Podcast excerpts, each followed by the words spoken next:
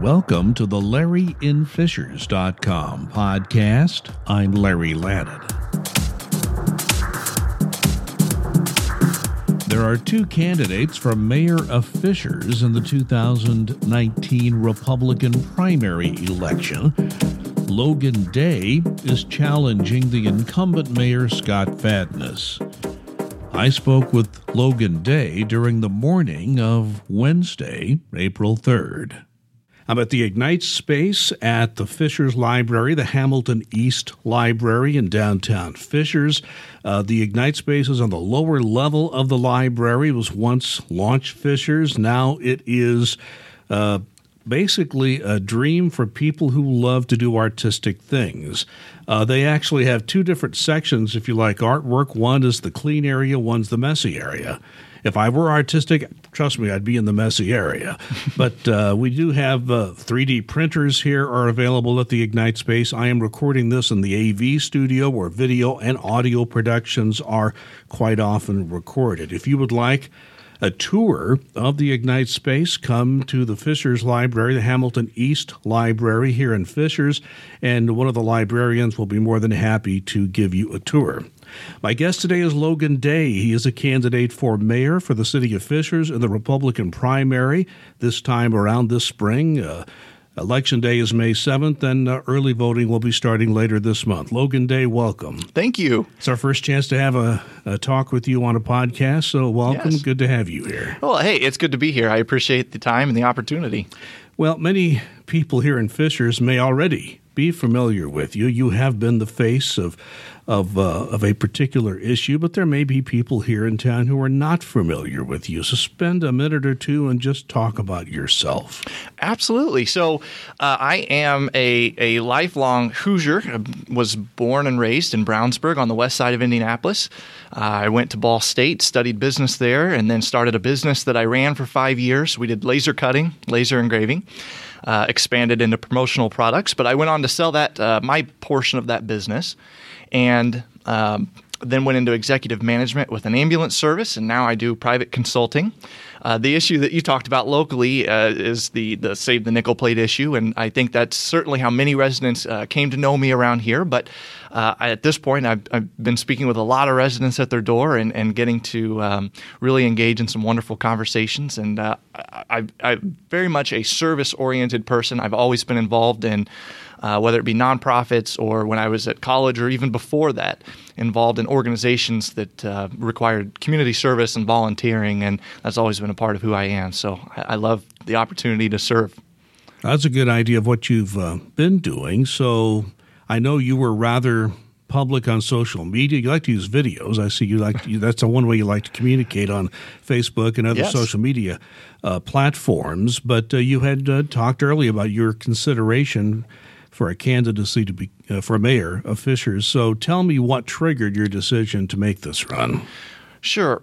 Well, in my involvement, so for the last two and a half years, really is um, where I've spent the bulk of my time invested not in just the Fishers community, but even surrounding communities. Again, regarding the the nickel plate issue, and a lot of people uh, attribute me to being I, I, hate to use this, but the the train guy.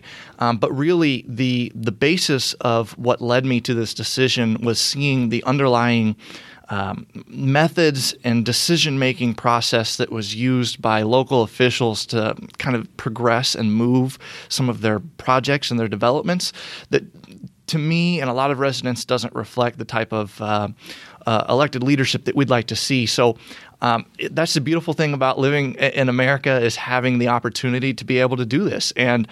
Uh, seeing that there was no one putting their foot in the door, um, you know, I was reaching out to through a lot of channels and networks to see if anyone else was considering it, and no one else was. And I thought, well, this this is the opportunity to step up and do something I've never done before, and again, be a servant to the community. You've listed a number of issues on your website, your Facebook uh, feed, so forth. So I'm going to drill down on, on some of those issues that you have mentioned as, as those that are part of your campaign. Yes. Um, under infrastructure, and this goes back to the the, the, the nickel plate. Uh, you propose a feasibility study containing current cost assessments, I think that's how you worded it, and potential alternatives to the nickel plate rail to trail project. Yes. However, keep in mind, first of all, and you're aware of this, you've been at some of the meetings, the money has now been included as part of the 2019 budget, and uh, the uh, the trail is actually scheduled to begin construction this fall, although there are some appeals that were filed just the day before we record this. As uh-huh. the law stands right now, that that's how things are going to work. So I guess the question I would ask in relationship to that, if you were to become mayor, the, the likely that the trail would already be under construction. Mm-hmm. What would you be able to do at that point with this study? What, what, what use would that be to you?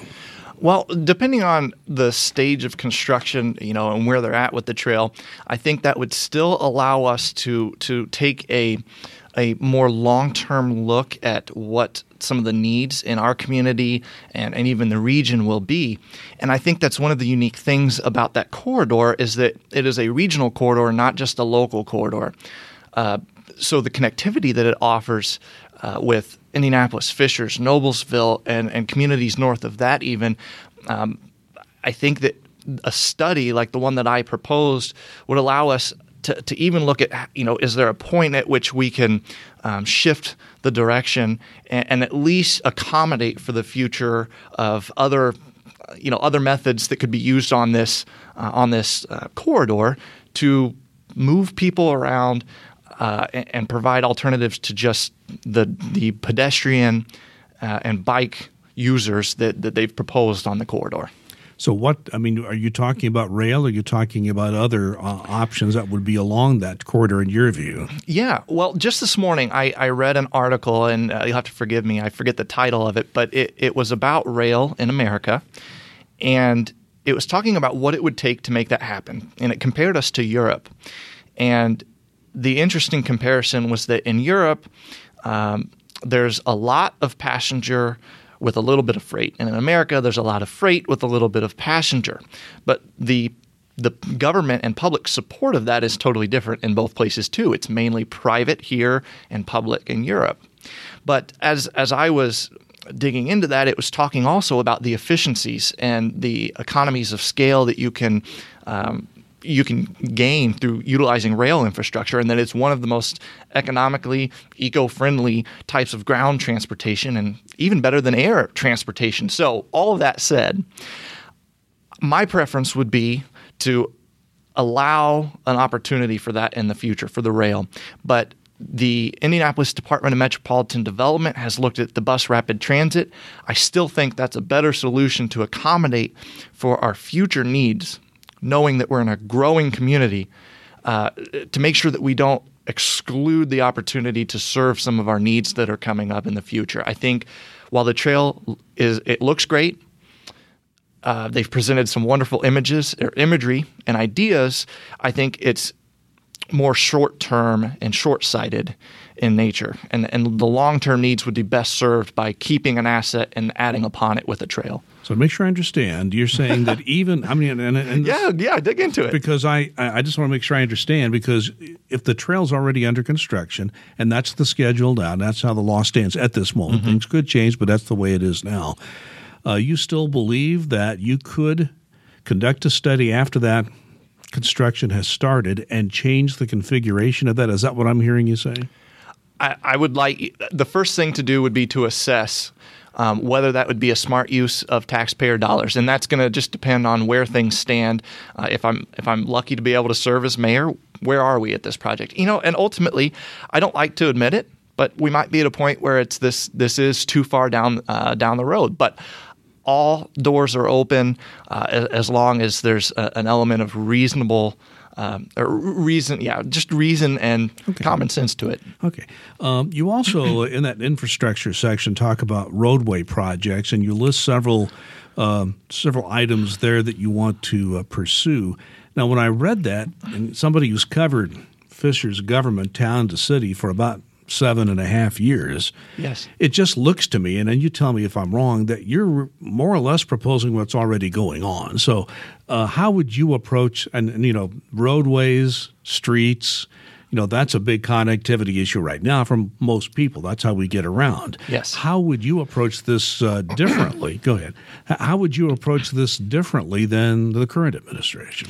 Well, as I'm out talking with residents, the the biggest concern that I'm hearing is that the further you get away from downtown, the less some of the roadway situations are being handled within neighborhoods and on the major uh, thoroughfares, the the secondary and tertiary roads. Um, so let's take the um, the northeast side of Fisher. So out in the, um, the, the Del Webb area, I'm in Avalon. So out there, there's a concern about uh, the width of the roads. There's still a lot of you know real narrow, no shoulder, two lane roads. Um, and some of those residents out there would like to see better access to amenities but also the infrastructure improved even before those amenities come into place. So, both on the uh, on the far east and the far west side, there's a lot of need or desire expressed to see um, both better maintenance on what's there and a little bit more long term planning to prepare for the traffic that's being created by the growing community. Of course, funding that's a challenge. Uh, the way the state sets up everything, and the city did uh, enact uh, um, a wheel tax to mm-hmm. do more maintenance. Uh, did you support the wheel tax at the time that it was enacted? Yeah. So um, at that time, I I was not actually uh, here to be able to support that in uh, in a substantial well, way. Well, uh, looking back, would you yes. would you have supported it? Yeah. Um, so a lot of residents are, are critical of that, uh, and I do mention it that that's one of three tax situations that have been added to um, you know to the I don't want to say taxpayer burden, but to, uh, to the cost of being a resident here.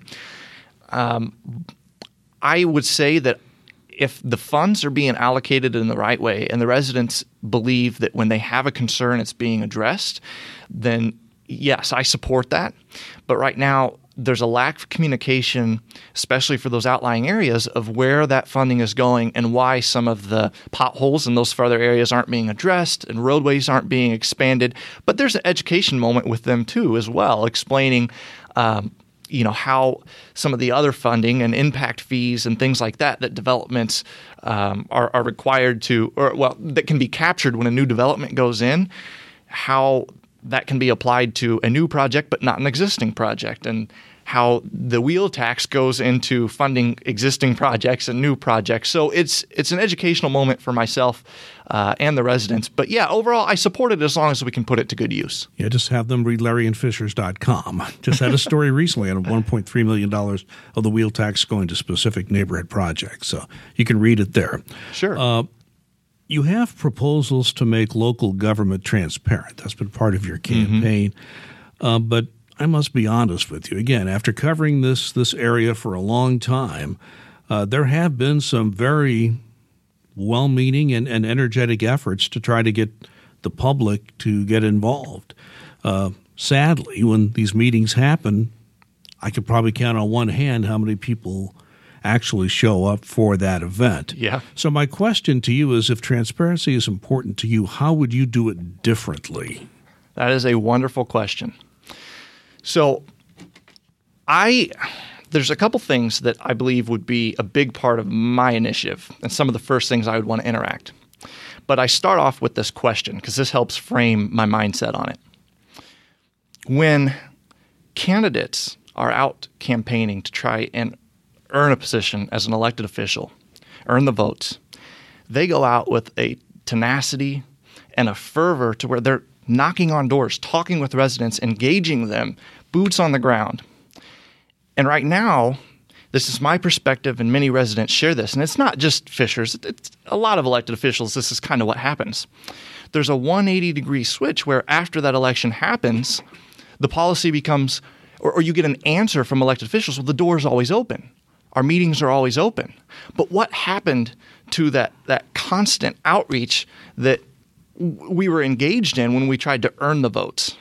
To me, as mayor, I would want a mayor advisories council that has a strength to it where we are reaching out and keep keeping a pulse on our neighborhoods on a daily basis and whether that's just two or three individuals or even interns or high school students through the we the people program that want to volunteer in that way where they're out sometimes literally going door to door and saying, How are things in your neighborhood? And that's constantly being reported back. I think that's going to establish a heartbeat of this city that will help us to engage people and also inform them about how they can be involved. And it's not just to sit back and say, my door's always open, but I'm expecting you to come to me. It's we're at your door where you need us. And I think the council can be a big part of that too. Let me switch uh, to economic development, if I may. You, sure. Let me. Your, this is a quote on your proposal. Review and modify our city's procurement and contracting processes to establish a level playing field. And I'll close the quote there. Yeah. What exactly do you mean by that? So, again, I share this perspective with a number of residents and, and even business owners who have a bit of concern if you look at the trend of those businesses which uh, tend to receive bids or receive uh, contracts through through the RFP process and, uh, with the city, and compare that to, I mean, I'll be frank, campaign finance reports, and look at is this truly a fair process where any private business that wants to bid on a project has a fair chance at winning that, or are there other inclinations to choose, uh, you know, certain uh, businesses, developers, whatever it is, to to be a part of some of those uh, the, the, bigger development projects in the area. Uh, and like I said, that's not just my perspective. A, a, lot of people think that that's a big concern, and that's something I want to address: is establish how do we arrive at these decisions, and how can we ensure that our our metrics allow for a fair selection process. Um, and again, communication with with um, the various businesses in the area that would like to bid on some of our projects. Well, explain. I think you touched on it, but explain a little more detail what you mean by leveling the playing field. How is the playing field uneven now? Again, it, the best I can describe it is um, looking at the trends of who receives the projects in comparison with who who which companies or individuals that are principals or owners in companies are funding elected officials' campaigns, and you see a, a, a correlation there with a number of them. And I, I, all, all I can say is it's a correlation, whether it's a causal effect or not, I don't know. But I think that from the inside, it would be nice to have a perspective of, you know, how do we go through this? I'd like to understand the uh, and have good collaboration with the council to understand how are you arriving at these decisions? Is our scoring process fair? And how can we make sure everyone gets a chance to bid on our work and, and that we get the best deal out of that? You also mentioned in your um, on your website with your issues the BMV, the yes. Bureau of Motor Vehicles. yes, I think the word you used was you want to collaborate with with state officials to get uh, a Bureau of Motor Vehicles branch back in Fishers. It closed many years ago, and I was here when that happened. Okay. Now, when a BMV branch closes, there's a requirement for a public hearing. Uh-huh. There was a public hearing. It was fairly well publicized. Nobody from the public came. And the only people that were there were two or three council members, uh, myself, and another journalist. And so I got a, I got a really great chance to talk to some very high officials at the BMV because they had nobody else to talk to. Yeah. So I got a chance to get some background on that. So and plus the BMV, if you look at what they've been doing, they are moving people more online. They are actually cutting back on some of their their uh, their um, uh, physical their, presence. Their, yeah, yeah. Their the BMV, branch locations, the branch yeah. locations have not. They're, they're trying to move people away from them. Now, I don't know how successful they've been, but they're clearly in that mode.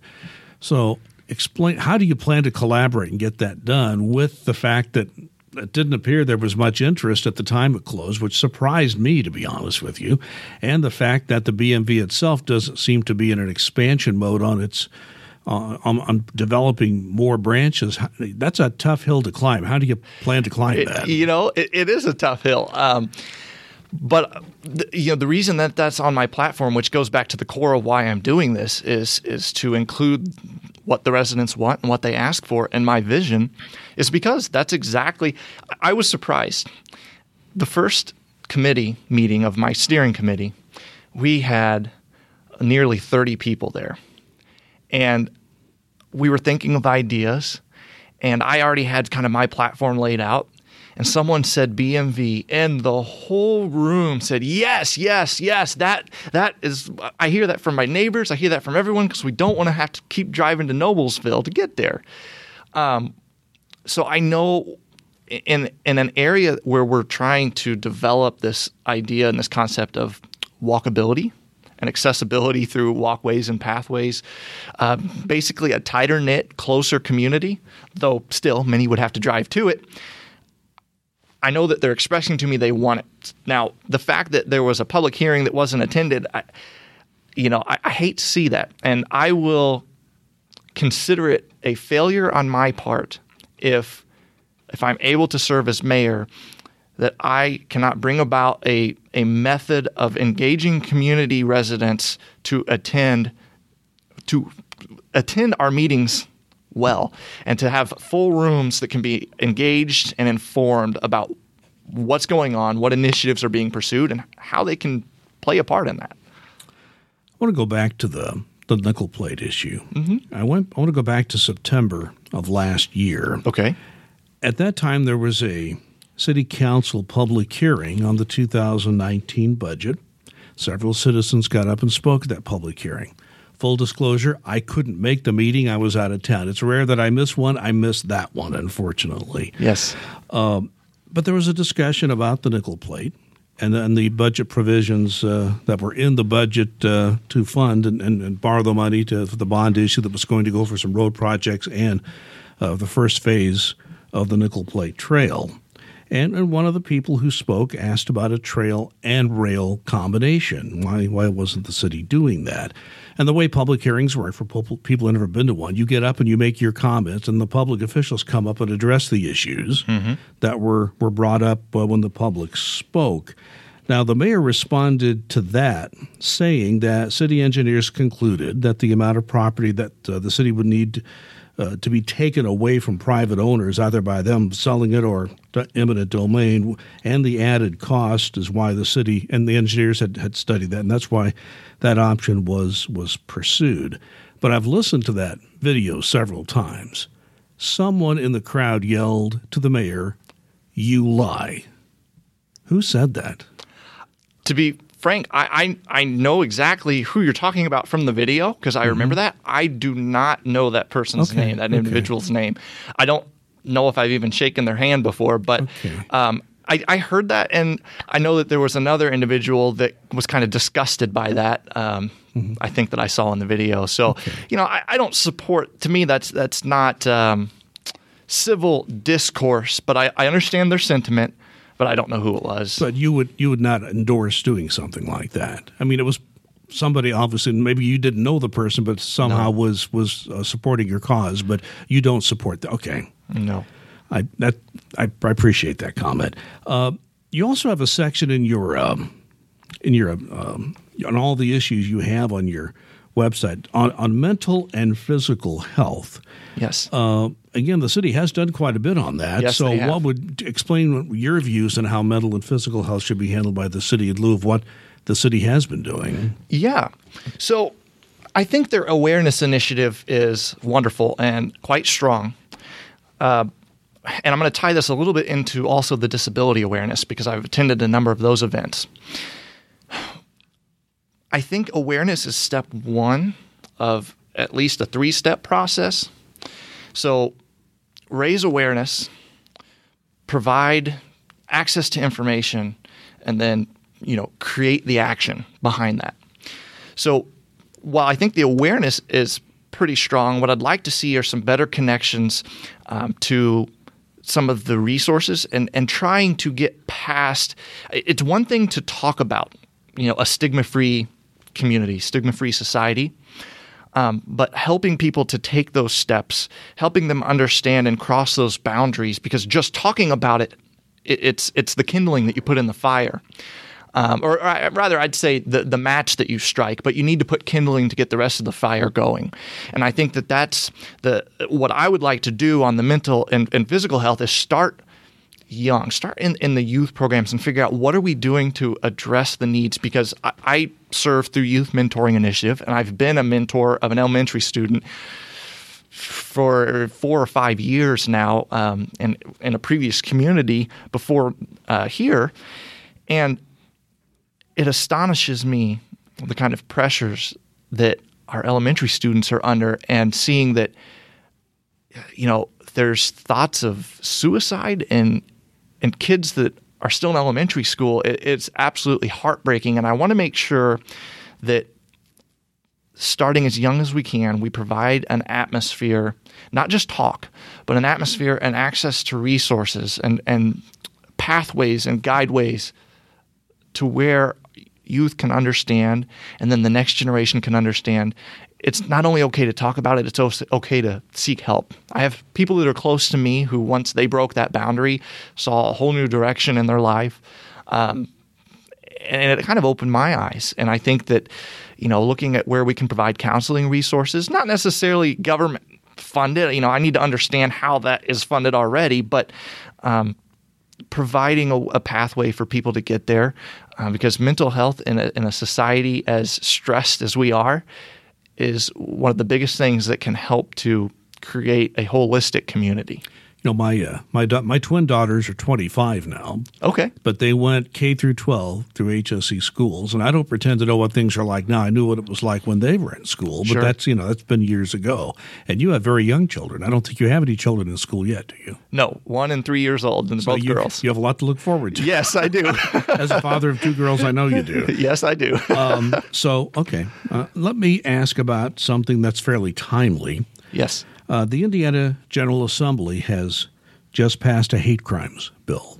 It yes. was passed yesterday. The governor says he will sign it.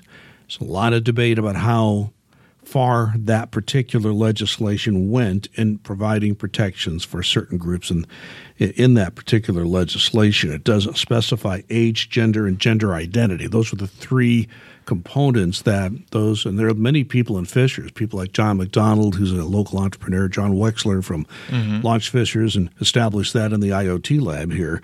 We're very, uh, very, very uh, much a part of, of trying to get a strong law passed. I think the governor is saying it's better than nothing. It's the best we could do, but yeah. uh, he actually endure something much stronger than that. Yeah. Uh, some municipalities in Indiana have gone far further than that in passing more stringent laws dealing with protection uh, for protected classes civilly and for hate crimes legislation.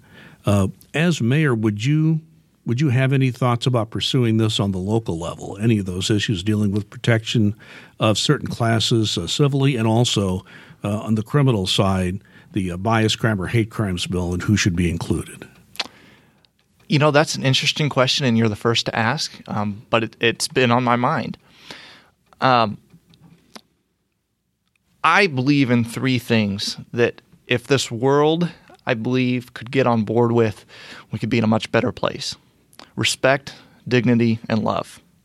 And if we can lead ourselves with those three values, I think people would find a way to get past their differences, um, and, and, we wouldn't even have the need for these these types of uh, legislation. But at a municipal level, you know, I think it's worth looking at, and I, I, I can't say at this point that I know enough about how we could enact that and and the total scope of support, but I start with community values, family values, and seeing how we can help foster that. And if local legislation is something that can help accomplish those goals, and we can, through our city council, determine what our residents think, and, and you know, I, I personally support it, but you know, I'm not going to move forward with something that I don't know what the residents, you know, feel about, and and it's all going to be about what I said before: respect, dignity, and love. And I think that would make this uh, a much better place. And yeah, the the uh, the legislation on a local level would certainly be one way that we could look at trying to solve this and protect our community locally. If from a state level we're not able to get there. My last question is what I ask all candidates at the end of uh, one of these interviews. Yes. Uh, just imagine I'm I'm one of your constituents. I'm a potential voter in the Republican primary here in Fishers. Yeah. And uh, I tell you, well, Mr. Day, I've looked at you. I've looked at your opponent. Please tell me in just a minute or two why I should vote for you. What's your answer? Absolutely. Well, Mr. Voter, I have had an opportunity to get to know this community fairly well. Not not as well as maybe you if you've been here for 20 years, but there is a dire need for some residents to feel that the value of their voice is heard uh, and, and also being pursued from the city government. We live in a wonderful community, we truly do. And I don't want to take that away from anyone that currently serves. But I think if we take the next step through electing leadership that's willing to, as I mentioned before, establish a heartbeat of this community through outreach, we're going to be in a place where even if everyone doesn't agree with what's going on, they can understand what's going on and feel like the level of communication you know presents a value to what you want to see here in Fishers and make this really your home. And I want to be able to explain to you and every other resident and voter maybe why the decision I made wasn't the direction you wanted to go, but I took everyone's opinion and I considered it.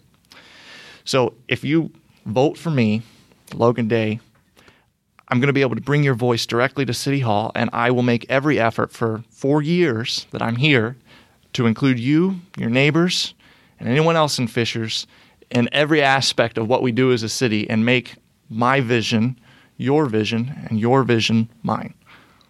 Logan Day is candidate for mayor, Republican primary here in 2019 in the city of Fishers. Logan Day, thank you so much for joining me. Thank you very much. I appreciate it.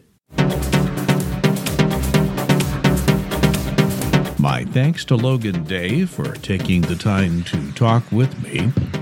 Remember, Election Day is Tuesday, May 7th, and early voting begins later in the month of April. This is the Larry in Fishers podcast. My name is Larry Lannan. I write the LarryInFishers.com local news blog from Fishers, Indiana a suburban community located northeast of Indianapolis. Thanks for listening. We'll talk again.